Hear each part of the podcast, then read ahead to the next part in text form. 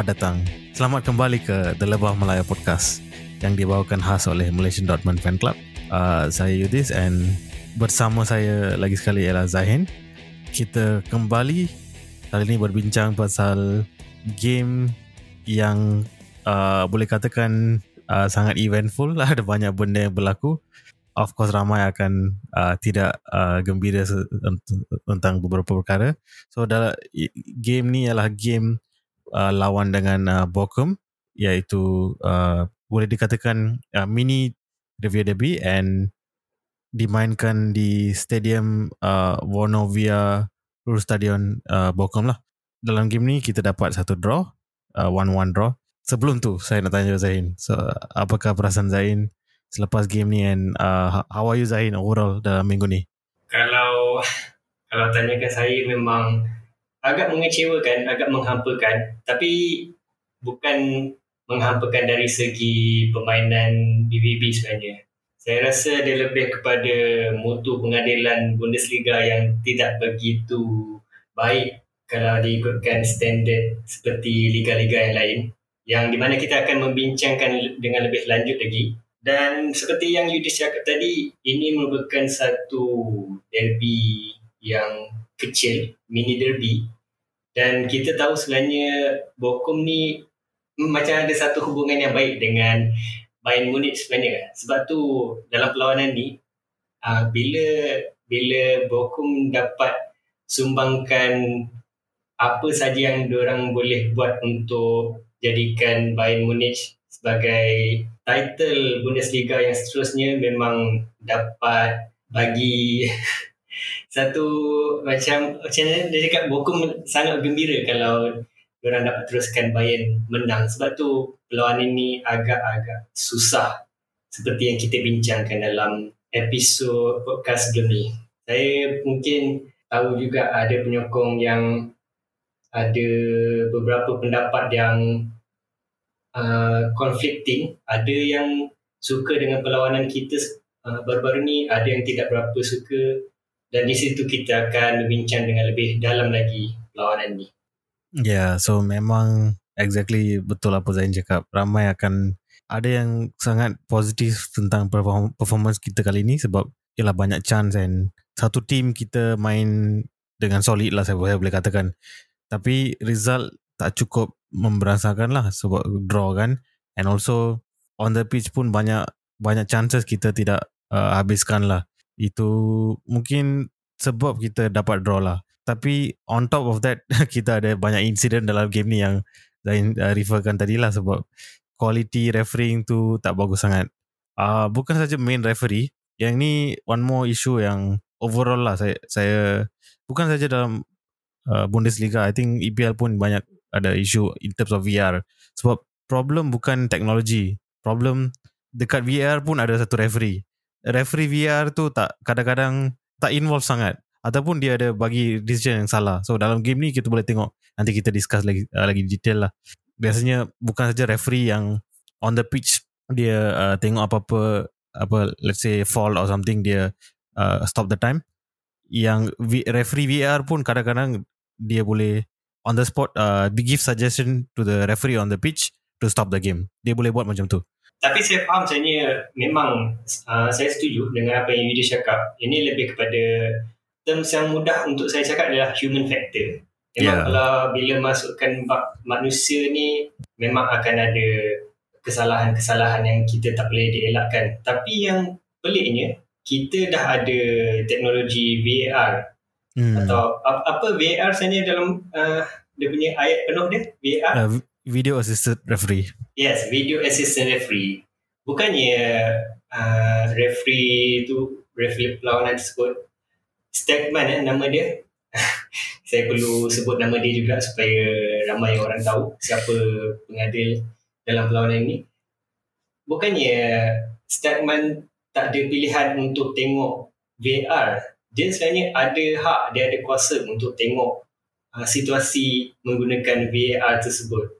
Uh, seperti ada beberapa rumours di Twitter yang mengatakan dia sendiri tak dapat nak tengok dengan baik uh, insiden Adeyemi di dibentes oleh pemain Bokum kalau kita tengok highlight balik pun bentesan yang dibuat tu sebenarnya sangat-sangat membahayakan di mana dia melompat dua kaki betul-betul untuk membentes Adeyami yang tidak menyentuh bola. Kalau Adeyami sentuh bola, mungkin ada pendapat yang lain juga. Tapi masalahnya bola ni tidak dimainkan oleh Adeyami di dalam kotak penalti dan tanyalah sesiapa pun. Tanyalah referee atau pengadil yang amatur ke, tanyalah orang-orang yang yang tidak begitu mendalami tentang bola sepak pun saya yakin 99% akan menjawab itu adalah penalti sebab itu adalah aksi yang boleh menyebabkan ada yang cedera parah. Ya, yeah, since kita dah buka topik ni, uh, so kita, mungkin kita pergi kepada topik ni dululah secara detail lagi. Uh, okay, so in, terms of dalam ada satu statement lah. Sebenarnya dalam dalam game ni biasalah kita uh, as a fan kita akan point out uh, benda yang tidak betul oleh dia orang lagi lagi sharply dari dari opponent ataupun referee. Tapi lepas game kita tengok satu statement dari DFB committee, referee committee juga yang cakap the Bochum player does not play the ball. Instead he only hits the opponent and, and brings him brings him down. Ada email lah dia brought down and this is a foul and therefore a penalty kick as the TV pictures also prove. Yeah, the expectation must remain that such event are correctly decided by the referee on the pitch without the need for assistant referee from the video. So yang ni DFB referee committee juga yang cakap uh, clearly itu satu penalty referee on the pitch pun dia dia patutnya terus boleh tengok dan terus bagi penalty. Tapi uh, kita balik pada uh, lepas tu kita ada ada statement dari referee yang Zain cakap tu, Sasha, Sasha Stegerman. Uh, baru lepas game baru dia dah cakap okay after looking at it it is a penalty in the situation with Adayami for BBB However, I didn't see it that way on the pitch. The defender had a lot of pace and I was sure Ademi had put his leg in. So, lepas tu dia apologize pula. So, tak tak uh, tak benefit siapa-siapa pun. Yeah, memang tak tak masuk akal lah sebenarnya cerita sebab kalau nak minta maaf selepas habis perlawanan itu dah dah macam saya cakap dah habis perlawanan dah tak boleh nak buat apa dah bukannya hmm. tiba-tiba kita boleh dah dapatkan penalti selepas 90 minit. Tak ada. Ini semua memang dah merosakkan kita punya mata sebenarnya untuk dapat terus kekalkan di tangga ke atas. Okey, kalau kita nak cakapkan kita tak ada tak ada permainan yang baik, saya boleh terima tapi kadang-kadang macam kita tahu bola sepak ni tak semestinya kita menguasai 90 minit perlawanan tiba-tiba kita boleh dapat gol yang banyak kalau kita tengok perlawanan sebelum-sebelum ni pun bukan setakat Bayern hmm, mak aku saya tiba-tiba masuk Bayern Bayern Munich juga kalau kita tengok kan tak kisah perlawanan kelab lain pun Barcelona ke atau baru-baru ni kelab Napoli kita boleh tengok momentum perlawanan dia. Dia menguasai 90 minit. Tapi berakhir dengan keputusan yang sama satu sama seri kita tak boleh nak tengok sebiji 100% dalam statistik perlawanan, oh kita menguasai perlawanan confirm kita menang. Tak. Kadang-kadang kita ada pemain yang mungkin tak ada hari yang sangat baik tentu dan mungkin dia tak dapat bermain dengan baik. Itu semua kita perlu pertimbangkan. Jadi kalau saya nak masukkan bab penalti tu, kalau kita dapat macam-macam dan tak dapat untuk convertkan peluang tu jadi gol, saya rasa satu penalti tu memang akan sebenarnya dapat mengubah kita punya keputusan perlawanan tu dan yes. sangat tinggi pula untuk kita menang perlawanan tu. And and dalam uh, apa situation tu yang uh, yang dibawa uh, brought down sebenarnya the whole second half saya saya nampak sebenarnya I mean eh, bukan second half sa- sajalah from the first half until the that point yang ada banyak chance and dia kadang-kadang dia dia tak ada luck lah dia itu itu satu. And dalam situasi tu dia betul-betul ada dia dia dah boleh score dah sebenarnya. Tapi sebab sebab of course lah dia brought down oleh player dia orang and team kita dah hilang momentum dalam situasi tu. So bukan saja penalty yang player dibawakan but bawa apa how to say defaultkan juga cause us to miss the chance lah basically.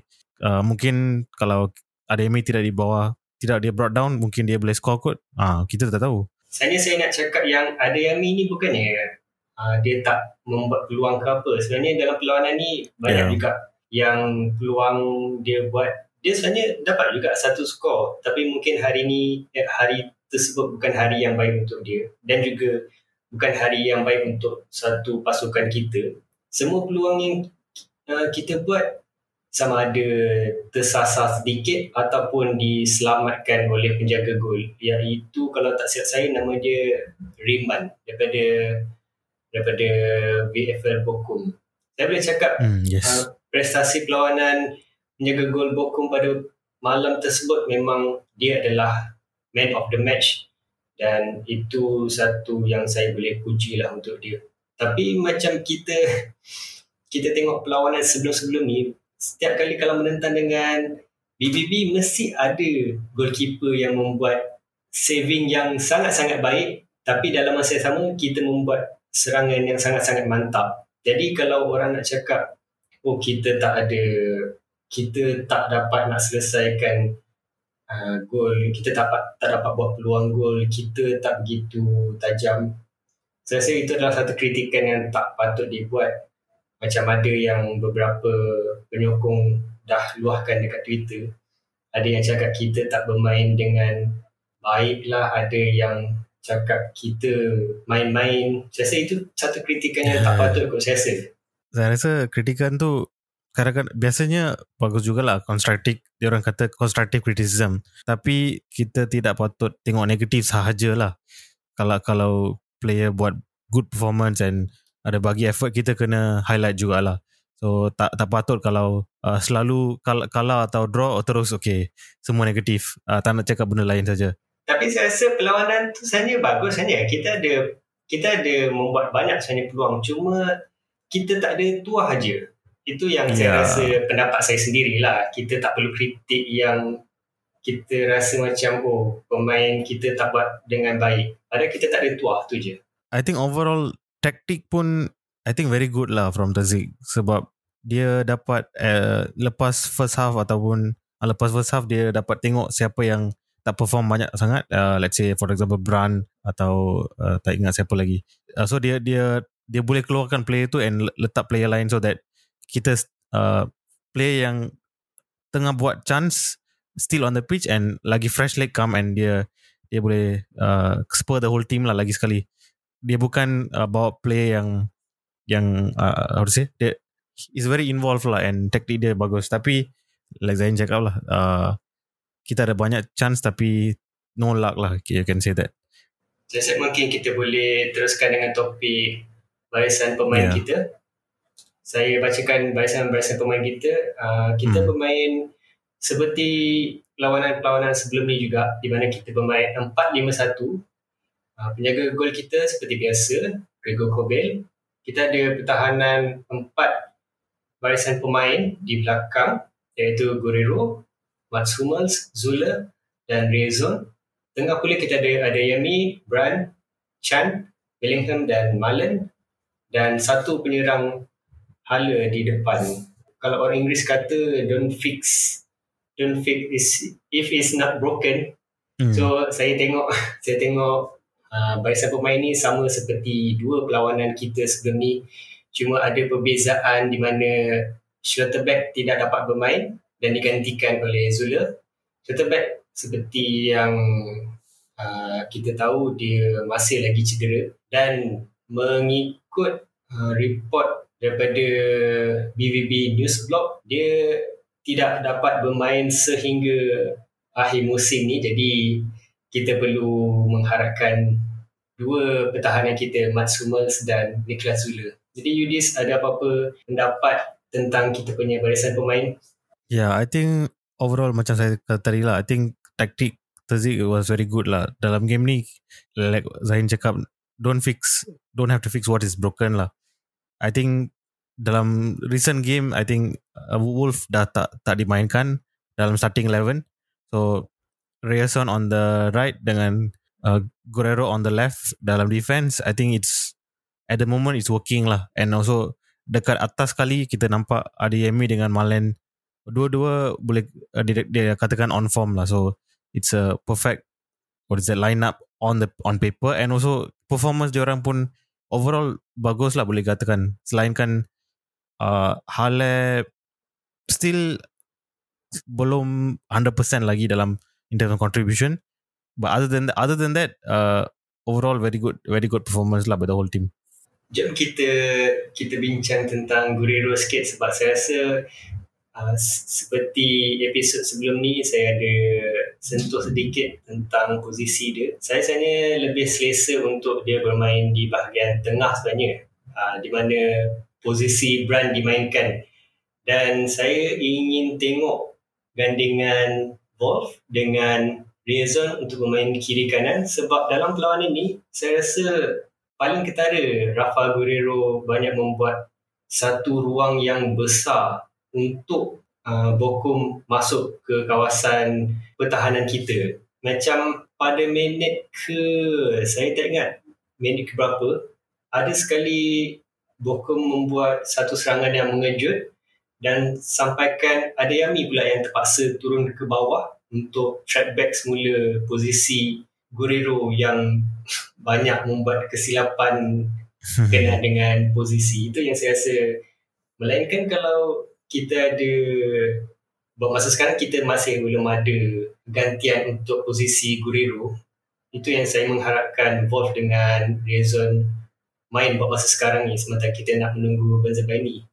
Ke atau Yudis ada pendapat lain tentang Guerrero sebab saya rasa inilah lawanan yang agak-agak ketara di mana dia hilang posisi yang menyebabkan kita kehilangan mata dua di di tempat hukum ni. Okay, so I think sebenarnya lah uh, kalau cakap pasal Guerrero, I think semua I think semua orang dah tahu dah yang defensive work dia still is not the best lah compared to apa yang dia bawakan dalam attack. And even dalam game sebelum ni saya saya saya banyak kali saya tengok dalam dalam game masa Guerrero on top, kita nampak Rierson dia dari dia sekarang play on the right side tapi dia boleh datang on the left to cover for Guerrero. So that tidak tidak dibolosi lah so dia sebagai satu last man. I think itu maybe taktik uh, terzik juga dan dia bagi instruction pada Rayson tapi itu memenatkan and also susah selalu nak nak defense lah. So dalam game ni kita caught on uh, on that part lah. Kita boleh tengok dalam okay, saya pergi ke first goal sebab relevan dengan apa kita cakap cakap sekarang. Dalam minit kelima kita nampak okay sebelum saya cakap pasal gol tu saya cakap pasal satu player uh, Bokum yang in contribute dalam gol ni. Player nama dia Asano uh, Japanese player yang kalau orang eh, ingat lagi dalam World Cup uh, hari tu uh, opening game dengan Germany uh, dia adalah satu-satu player yang uh, score the winning goal versus Germany. And dalam team Japan tu dengan lagi satu player dari Freiburg juga lah Doan. So Asano ni uh, sebelum game tu saya saya dah nampak dah uh, sebelum game ni saya dah nampak dia akan jadi satu threat, threat. And clearly kita nampak dalam dalam minit kelima dia boleh apa dribble all the way and Guerrero tidak attack dia pun. Dia dia dah, dia bagi banyak ruang macam terkejut saya rasa kot. Saya rasa kot. Dan dia dapat cross to the center and kita nampak uh, captain Bokum iaitu Anthony Losilo, Losila uh, captain yang umur 37 tahun tu dapat score satu amazing goal lah I would say very good goal. Tapi dia pun tidak di uh, dihalang se, uh, langsung oleh play kita sebab rasa play, play kita terke, terkejut lah dalam momen tu apa pandangan Zahin pasal gol pertama tu oleh Bokum saya nak sentuh memandangkan kita bercakap tentang ruang yang sangat besar yang di dibuat oleh Guerrero. Saya nak sentuh hmm. juga pasal tu. Sebenarnya gol yang dibuat daripada Anthony Lucilla ni tak dinafikan. Memang sangat cantik. Tapi itu sebenarnya dia dapat membuat sepakan tu adalah disebabkan ruang tu juga sebenarnya. Kita boleh yes. nampak dalam serangan yang Bokum buat tu selepas Asano membuat hantaran di yang diblok oleh Zula dalam situasi itu saya ni kita boleh nampak ada dalam tujuh pemain kita dalam kotak hmm. termasuk dua pemain pertahan pemain pertengahan kita iaitu Bellingham dengan Brand. Memang saya rasa tak tak patutlah sebab bila Brand dengan Bellingham masuk dalam kawasan kotak penalti kita memang dah terang-terang ruang yang terlampau besar di disetapkan oleh kita sendiri untuk dua pemain Bokum membuat serangan. Dalam situasi itu kita boleh nampak Bokum ada dua pemain dia. Satu Losila yang hmm. pemain menjaringkan gol dan satu lagi tak silap saya pemain yang bernombor tujuh.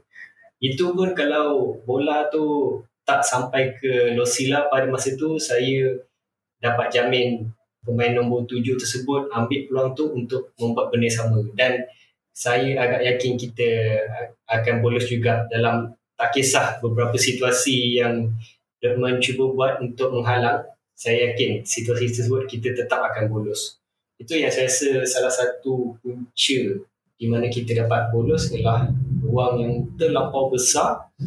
Kita tak begitu strict bahagian posisi kita. Kita rasa macam kita cuba untuk jadi fleksibel pada pada posisi kita di mana kita bermain sangat kononnya kreatif untuk bermain ruang yang besar. Tapi bila kita kena serang kita tak dapat nak cover balik ruang yang besar tu. Yalah defensive work kita sebenarnya perlukan banyak banyak work lah saya rasa uh, macam sebab kan ada Guerrero and kita pernah discuss dalam podcast sebelum ni pun gandingan Zul, Sula dengan Schlotterbeck is the one yang betul-betul working sebab saya ada sentuh juga Hamel sebenarnya slow sikit. So boleh nampak on the left side kita sebenarnya kita quite weak sebab Guerrero dengan Hamels tak begitu pantas and kadang Hamels okay dia dia solid tapi dia slow sikit so overall kita selalu terperangkap dalam situasi dalam gol pertama ni yang sangat clear boleh nampak. Dan bila kita yeah. bersentuh pasal pertahanan kita ni ada dua komen daripada Facebook mengatakan hmm.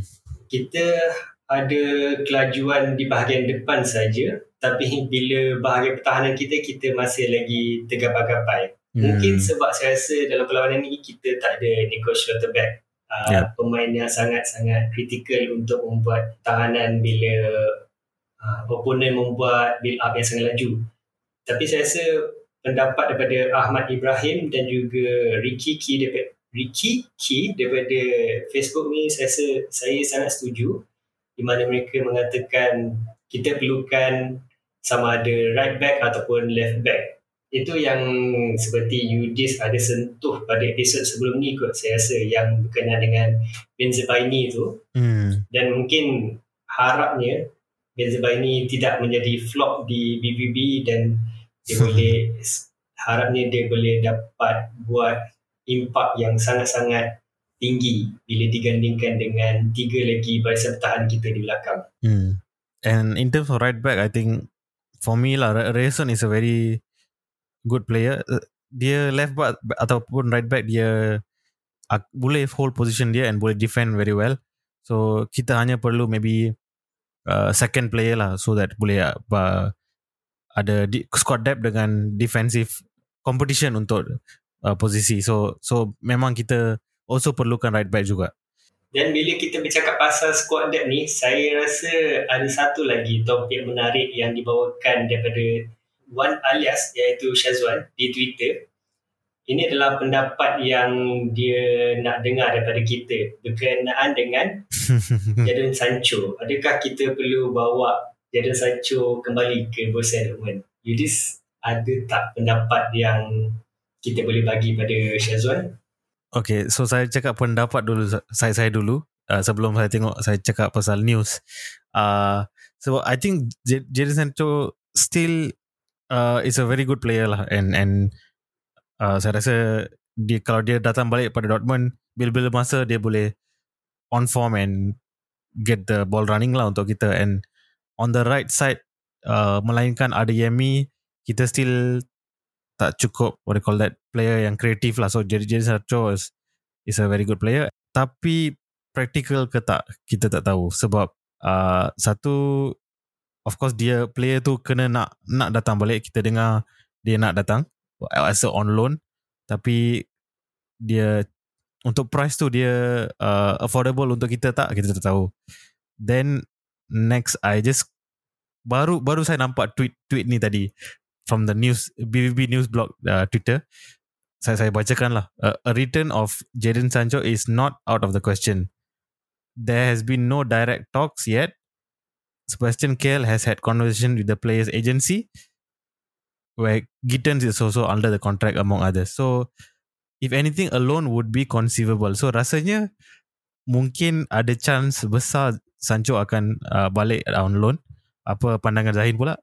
Saya punya pendapat ni saya takut menjadi satu isu yang agak besar. Tak adalah nak kata isu besar lah. Tapi saya rasa pendapat saya berbeza sikit lah daripada majoriti peminat-peminat kita. Saya rasa kita tak perlukan Jadon Sancho. Bukan sebab apa tapi seperti yang Yudis cakap tadi, Yudis dah sentuh bahagian dia punya prestasi dia. Tak dinafikan dia memang sangat bagus. Tapi kebanyakan situasi-situasi sebelum ni di mana bila kita dapat balik pemain kita yang sudah berpindah daripada kelab lain dan masuk balik ke BVB ni hampir semua prestasi mereka jatuh merudum seperti hmm. Kagawa. Hmm. Kagawa memang contoh terdekat lah lagi-lagi dia daripada Manchester United. Kelab jadi Sancho sekarang ni. Itu yang saya takut sebenarnya. Dan kalau kita tengok pula cara Sebastian Kell ni pegang pemain-pemain kita sekarang ni saya dapat dapat satu macam aura yang di mana dia sebenarnya nak membuatkan kelab BVB sekarang ni adalah kelab yang yang dijadikan untuk pemain stay bukannya pemain uh, sekadar hmm. singgah-singgah sahaja. Maksudnya macam pemain sekarang kita pemain kita sekarang yang ada ni memang sangat-sangat saya boleh boleh cakap sangat solid berbanding sebelum-sebelum ni dan kita ada pemain yang agak-agak berpengalaman iaitu Niklas Zule. Saya tak tak sangka sebenarnya dia daripada Bayern Munich nak masuk ke Borussia Dortmund. Dan, tapi dari situ saya boleh nampak yang Kel dah setkan satu standard di mana BBB dah jadi satu kelab yang untuk orang bermain sampai ke habis career dia. Bukan lagi kelab yang orang nak jadikan sebagai batu loncatan seperti sebelum-sebelum ini. Itu yang pendapat saya sendirilah. Tapi pendapat hmm. orang lain mungkin berbeza-beza. Kita welcomekan semua pendapat daripada semua pendengar. Mungkin ada juga yang boleh bagi pendapat yang lebih baik. Uh, point Zahin tu yang uh, ramai player yang lepas dia balik ke Dortmund still uh, I mean dia proses dia merudum sikit tu betul lah saya, pun nampak ramai player macam saya boleh senarkan lah uh, uh, kita ada Götze, Hummels, Nuri Sahin, Kagawa kalau saya saya ingat uh, empat player ni lah among others. Kalau saya ingat betul-betul Kagawa still okay tapi dia bila kita, dia balik dia dah tua sama dengan Nuri Sahin sama dengan Hummels juga. Tapi Hummels is the only one yang dalam kalau tak silap first two season dia perform juga compared to player player lain yang balik ke sini. So tak tahu mungkin selepas uh, main dengan United yang sebelum ni dia pun tak tak perform banyak mungkin dia tidak akan perform balik dalam Dortmund kita tak tahu. Ataupun dia akan balik pada form dia masa dia menang uh, dia berpokal dengan kita. So so not sure lah. Uh, and one more point yang Zain cakap I think is very relevant. KL nak player for the future and play yang betul-betul full full uh, into the club lah. Kita hanya ada satu player on loan iaitu Modest. Itu pun kita bawa as a replacement untuk Halle uh, bukan permanent. So mungkin tidak akan berlaku kot kalau Sancho dat, datang balik on on loan. Ya sebab kalau kita tengok pun cara Sebastian Kehl punya mentality untuk dapatkan pemain pun kita masukkan contoh macam Salih Oscan uh, saya boleh nampak dia sebagai satu fighter atau satu pemain yang memang betul-betul bersemangat untuk untuk bermain dalam satu kelab tapi yang sedihnya dia tidak begitu baik prestasi dia dalam baru-baru ini. Harapnya kita boleh nampak dia makin improve. Tapi kalau kita sentuh daripada pemain yang lain pula contoh macam Nico Schlotterbeck Niklas Zule Adeyemi semua tu adalah pemain-pemain yang betul-betul semangat untuk bermain dalam satu kelab dan saya boleh nampak pemain yang KL bawah ni adalah pemain yang bersungguh-sungguh untuk compete sesama sendiri dalam posisi yang diorang bermain.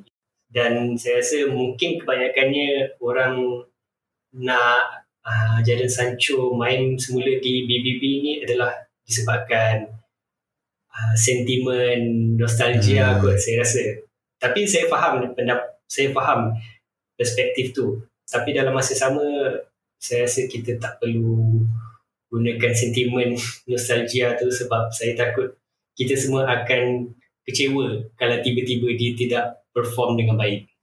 Hmm. Jadi saya rasa topik sos ni mungkin kita boleh sentuh lagi kot tentang perlawanan Bokum ni atau mungkin yeah. Uh, Yudis ada apa-apa lagi nak cakap tentang Sancho ni. Saya rasa dah habis kot topik ya, yeah, pasal Sancho tak ada apa-apa lah. So kita balik pada game ni. I think kita sentuh balik pasal the only goal kita dapat dalam game ni uh, cuba relevan dengan apa yang kita baru highlight yang uh, player-player yang dimasukkan oleh KL tu betul-betul bersemangat sebab dalam gol ni gol pertama kita satu gol sajalah tu uh, uh, gol yang uh, saya saya akan the sequence of the goal lah.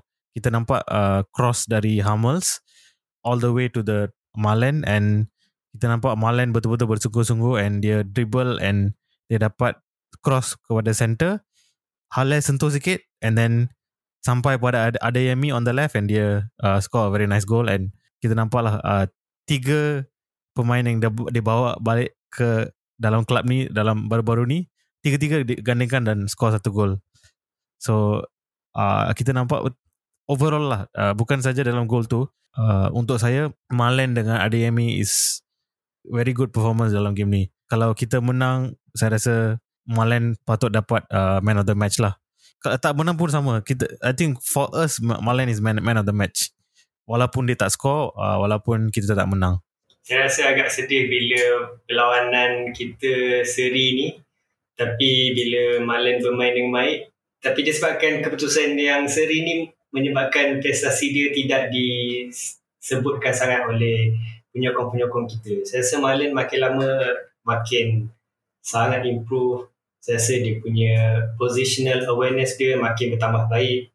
Gandingan tiga ni memang uh, gandingan Adeyami, Hale dengan Marlon mungkin antara gandingan yang terbaik lah setakat ni. Tapi mungkin hmm. boleh ditambah baikkan dengan Mokoko di depan. Sebab saya rasa Hale ada ada juga dia buat peluang tapi mungkin tidak begitu tidak begitu sharp saya rasa mungkinlah itu pendapat hmm, saya hmm, sendiri hmm. tapi macam mana saya nak cakap dengan nada yang baik sebab bukannya nak kata dia tak baik sebab ada juga peluang yang dia buat cumanya ada beberapa situasi yang dia masih lagi tidak tidak dapat membuat dengan baik iaitu pressing di bahagian atas sebab mungkin saya faham dia punya fitness tak begitu baik. Itu yang saya rasa Edin pun kena faham juga kita punya serangan eh, bahagian penyerang kita perlu membuat pressing atau tak. Sebab kita masih tak faham lagi daripada sudut untuk membuat pertahanan macam mana. Itu yang saya kaitkan dengan ruang kita tu. Kadang-kadang kita buat pressing, okey. Tapi bila hmm. bila ada certain-certain situasi, mesti kita akan menyebabkan ruang yang terlampau besar dan opponent kita boleh menyaringkan gol dengan senang-senang dia. Untuk saya kalau cakap pasal Halil lagi sekali, uh, pandangan maybe point of view Terzik saya saya nampak lah sebab kita in terms of kita dah ada dua player yang pantas atas iaitu ADMI dengan Malen mungkin kita perlukan satu focal point I mean uh, satu player yang berbeza lah compared to orang sebab tu dia selalu mainkan Hale and Halai boleh involve dalam uh, setting up of the goal. Uh, sebab dua, dua player yang lain ni dia dapat score the goal lah at, at the moment. Mungkin itu fikiran uh, Terzik untuk tidak start uh, Mukoko. Kalau nak sentuh pasal apa yang Yudi cakap tadi, saya setuju sebenarnya sebab daripada awal musim lagi uh, kita boleh nampak yang Edin Terzic ni beli Hala adalah disebabkan kita nak cuba 100% menggunakan taktik di mana kita membuat hantaran tinggi daripada Hmm. kiri kanan. Sebab tu kita ada pemain yang laju-laju macam sekarang ni kita banyak guna gandingan dua pemain laju kita iaitu Adeyemi dengan Malen. Tapi kita masih belum sampai ke tahap kita membuat crossing yang dengan baik. Kalau Hmm. daripada minit pertama lagi kita dah nampak sebenarnya BVB membuat serangan daripada awal kick off lagi memang dah nampak BVB dah setkan tempo perlawanan ni untuk sentiasa menyerang. Bukannya kita tak buat peluang. Kita sebenarnya ada banyak peluang cuma mungkin ini bukan hari yang baik untuk BVB dapatkan kemenangan. Kalau kita dapat penalti tu sebenarnya memang peluang untuk kita dapat tiga mata tu jauh lebih, lebih baik. Sebab kalau kita tengok beberapa peminat kita yang respon pada post kita berkenaan dengan luahan atau pendapat lawanan hukum, kita ada lagi tiga penyokong yang mengatakan mutu pengadilan memang sangat tak baik. Saya Hmm. bacakan daripada chat ni juga, iaitu daripada Instagram, Dortmund Rock. Maksudnya macam kita punya kita punya perlawanan tu memang sengaja di sabotagekan oleh referee sendiri dan juga daripada Jim Instagram juga. Efforts daripada daripada player Dortmund memang tak boleh dinafikan. Mereka dah main habis-habisan. Tapi yang Hmm. buat aku kecewa adalah ref. Itu memang saya sangat setuju sebab saya rasa kalau orang lain cakap kita tak bermain dengan baik saya rasa itu bukan satu benda yang betul lah. Saya rasa daripada mata saya sendiri saya nampak BBB main dengan sangat baik. Cuma kita tak ada uh, kita tak ada tuah je time tu. Saya pun boleh tengok uh, Saya boleh bacakan lah Pasal stat kita In terms of uh, saya, saya nak bacakan Tiga stat lah yang Overall Bukan saja player kita Opposite player yang Kita nampak uh, What what Result uh, Apa Outcome Game ni uh, Berdasarkan stat. Kita nampak Okay in terms of total shot Yang paling banyak Dari Asano Player Bochum Iaitu 5 shot. And then kedua dan ketiga Ialah Malen dengan Adeyemi. 4 shot 4 shot. So kita nampak kita betul-betul ada banyak shot on target. And in terms of dribble pun uh, interestingly kita nampak uh, top dribbler dalam game ni adalah Bellingham dengan 5 dan kedua ialah Malen. So Malen ialah player important dalam game ni tapi di mana kita kalah pada uh, player orang ialah saya nampak in of tackles semua top tackles adalah datang dari lima player Bochum. Saya bacakan tiga, tiga nama Bochum sajalah. Iaitu Danilo Suarez, Christian Gambao dan kita nampak lagi dua ialah Stoger dengan Losila. Sebab dalam game ni uh, berdasarkan mata saya lah, saya nampak empat player Bochum yang betul-betul bagi masalah pada kita ialah uh, Hoffman yang uh, striker dia orang. Lepas tu Stog- Stoger, uh, Losila iaitu kapten dia orang dengan Asano. So betul-betul kita banyak kali cuba defend dengan player macam ni yang betul-betul full on lah. That, that is the result lah kita nampak yang kita bagi banyak tapi mungkin tak cukup and mungkin fi- finishing kita pun tak cukup kot. macam yang dicakap tadi kita tengok perlawanan bola ni dengan mata kan. Kalau kita nak bercakap tentang statistik saja saya rasa akan jadi satu perbincangan yang sangat membosan lah membosankan lah sebenarnya.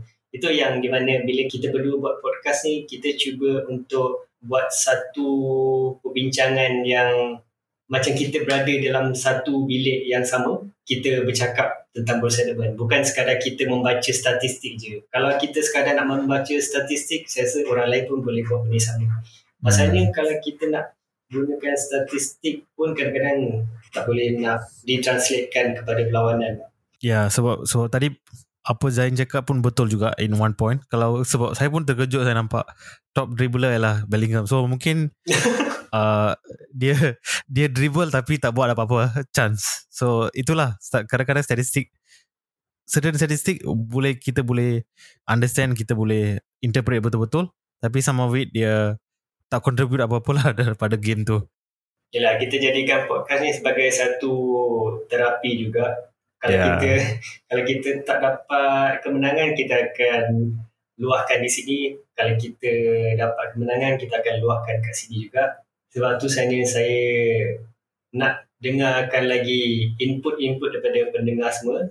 Kami berdua sangat harap ada lagi input-input yang menarik daripada anda semua dan jangan segan untuk memberi komen kalau ada apa-apa nak buat shout out ke atau luahkan pendapat ke bagi tahu je dekat dalam Twitter atau Instagram atau Facebook kami tak kisah di mana-mana pun Okay, so sebelum kita habiskan pasal game ni, saya, saya nak balik pada pada insiden-insiden yang berlaku yang kita nampak masalah refereeing lah yang mungkin mungkin uh, kalau refereeing tu dibuat, dibuat dengan betul kita dapat result yang lain lah. So satu ialah game insiden yang paling besar iaitu uh, ADMI dia bawa brought down lah dalam dia half uh, bottom half then ada satu offside goal yang yang tu itu memang offside lah uh, oleh Hammers tu tu saya saya saya admit.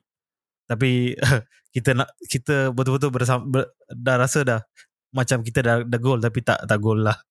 And then lepas insiden tu ada dua tiga insiden yang player Bokum yang dia slide untuk defend and then terkena tangan dia tu satu. Then ada Emre Can pun uh, di tackle.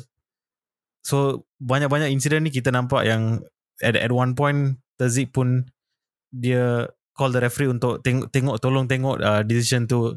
Uh, there's maybe there's a foul atau handball. Tapi referee tak indahkan. So sampai uh, Terzik dapat yellow card. Play-play kita boleh dapat yellow card tapi uh, referee tak ada masa nak tengok VR so pelik jugalah game ni itu yang saya rasa pelik bila saya dapat satu info daripada Twitter BVB Kuat. Mengatakan bahawa statement kalau Dortmund uh, membuat protes yang lebih lebih tinggi mungkin saya akan tengok uh, pada VAR tersebut. Macam tak masuk akal langsung. Sebab kita boleh nampak daripada perlawanan eh, daripada TV tu yang semua pemain kita membuat protes termasuk Tezic macam Yudi cakap tadi sampai dapat kad kuning. Itu ke yang statement kata kita tak membuat protes? Memang tak masuk akal langsung lah. Itulah kadang-kadang some people dia mungkin tak tak, tak, tak tengok game tu dia tengok highlight saja. Dia tak tak tak tahulah apa yang betul-betul berlaku dalam game. So itulah kita tidak boleh buat apa-apa. Itu yang daripada luahan peminat kita, peminat BBB juga ada yang mengatakan dalam Twitter juga dia mention kita yang memberitahu uh, perlawanan kita uh, macam yang Echat cakap tadi lah rock. Ini daripada uh, peminat lain lah. Nama dia Afwan Zaudi atau boleh panggil dia Afu. Dia cuma mengatakan kita punya perlawanan rock macam mana nak nak translatekan ke bahasa Malaysia ni rock ni eh? Adakah kita dicuri? Dicuri. Ya dicuri boleh kita curi lah. Ya. Itu saya rasa macam rasa sangat-sangat mengecewakan. Mungkin boleh katakan uh, kemenangan kita dicuri. Yes yes. Kita bukannya kecewa dekat pemain kita kita kecewa dekat mutu pengadilan uh, referee dalam perlawanan ni. Sepatutnya kita boleh menang tapi mungkin uh, malam tu bukan malam yang terbaik. Eh, ma- malam tu bukan malam yang uh, bertuah untuk kita. Kalau kita, saya nak sentuh lagi pasal uh, referee ni kan, kalau kita tengok balik highlight gol pertama Bokum tu, sebenarnya hantaran yang dibuat daripada pertengahan Bokum ke bahagian kanan Bokum ni sebenarnya boleh dijadikan offset sebenarnya sebab hmm. uh, dia punya striker dia hampir mengambil bola tersebut di mana dia berada di keadaan offside tapi membuat uh, satu trick untuk melepaskan bola tu kalau mengikutkan mengikutkan peraturan mungkin saya rasa UEFA kot peraturan UEFA dia akan dia akan labelkan pemain tersebut sebagai uh, situasi offside sebab dia dah uh, cuba untuk mengambil bola tersebut. Tak kisah kalau dia tak sentuh pun. Kalau dia ada niat untuk mengambil bola tu, dah dikira offside. Tapi dalam perlawanan Bundesliga ni, saya tak pasti rules dia berbeza ke macam mana. Tapi disebabkan kita punya pemain tak ada buat protes masa tu mungkin tak siapa yang nampak dan melepaskan gol tersebut. Ya, yeah, and also mungkin sebab tu baru lim, minit kelima starting game so kita, mungkin player kita fokus lah untuk untuk cuba score and sebab tu kita counter pun dalam I think dalam 10 10 minit macam tu kita dah dah score balik uh, our goal. So so mungkin sebab tu lah. At least kita ada buat respon yang sangat laju lah. Dalam masa sama kita bukannya tak ada tak ada taktik langsung. Seperti apa yang orang lain kritikkan Eden Terzic tak tak ada taktik lah apalah. Saya rasa kita sebenarnya ada taktik cuma mungkin Terzic masih baru lagi.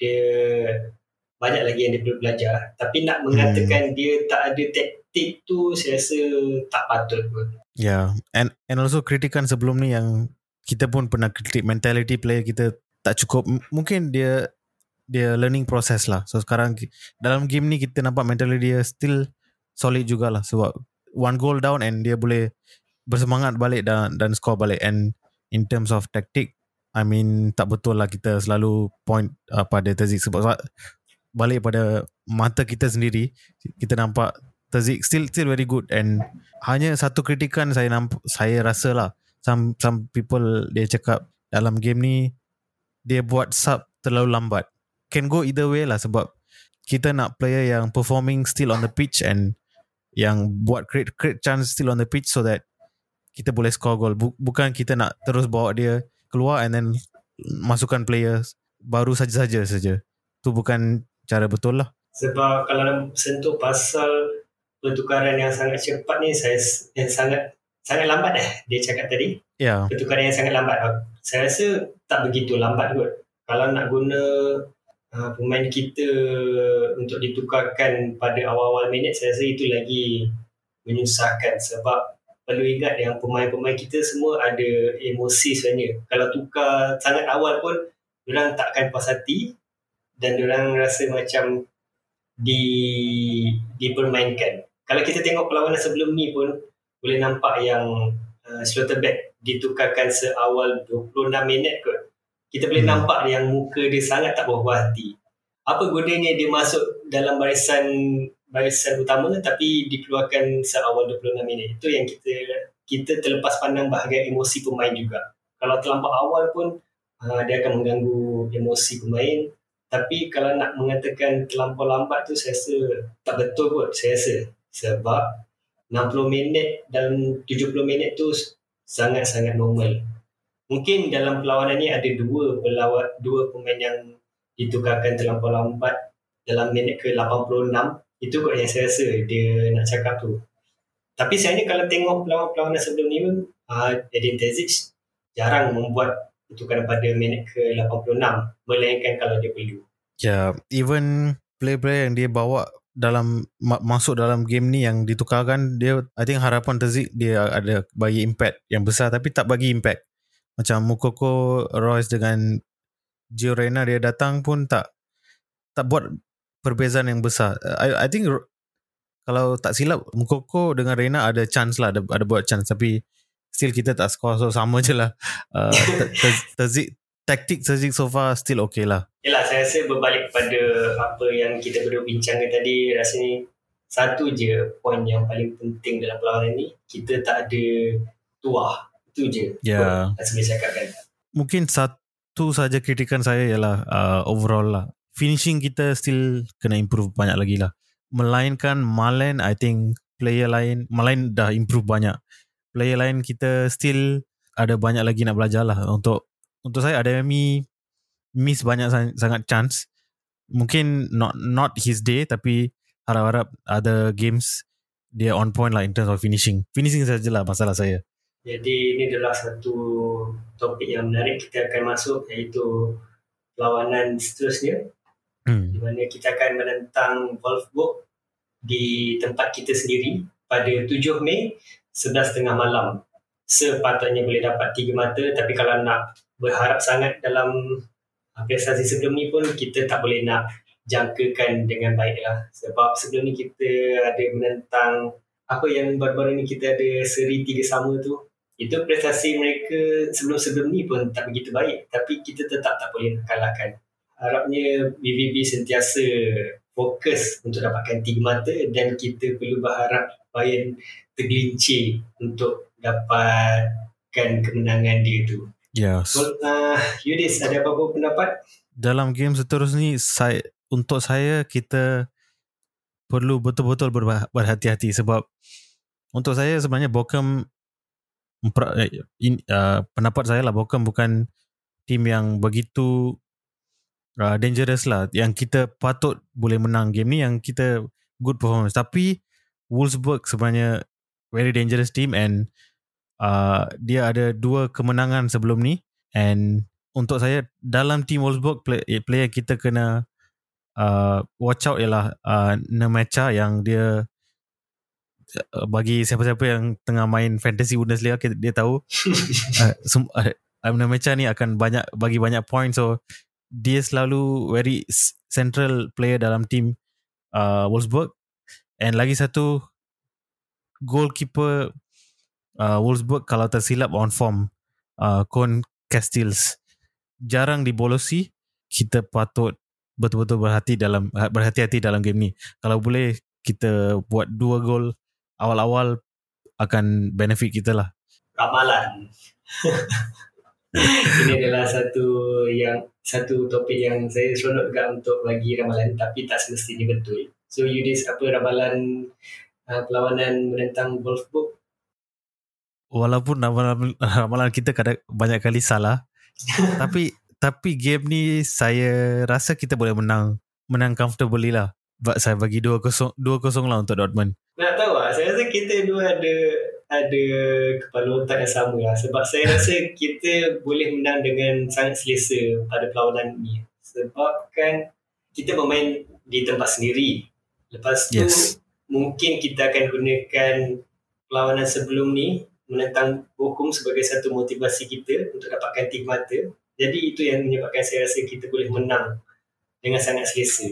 Saya ramalkan kita sebenarnya boleh menang 3-0. yeah, I think saya faham uh, apa apa saya cakap lah sebab kalau kita balik game-game sebelum ni, satu game kita kalah, satu game kita akan menang. Satu game kita draw, satu game kita akan menang. So on top of that kita main at home so tak susah lah untuk uh, menang game ni. Just kita kena berhati-hati dalam mainly keeper lah saya rasa. Kita kena betul-betul attack and also defend well. Overall lah. Back to basics lah saya rasa. Uh, just do apa yang kita patut, kita boleh patut menang game ni. Saya rasa sampai di situ saja uh, episod kita kali ni. Jadi Yudis, saya biarkan Yudis untuk wrap up this episode. Okay, seperti biasa untuk fan-fan Dortmund di Malaysia ni, terima kasih sebab sudi dengar kita. And kalau ada apa-apa komen ataupun nak join podcast kita ataupun nak bagi pendapat sendiri. So, dialu-alukan untuk komen dalam uh, media sosial kita iaitu Instagram, Facebook dan Twitter Dortmund My Fans. Uh, bila-bila masa saja you you komen, kita akan petik komen tu and kalau relevan kita akan of course kita akan uh, bring out dalam show kita lah so anything else Zahin? that's all okay terima kasih kepada semua fan yang sudi dengar kita and thank you auf Wiedersehen bye bye bye bye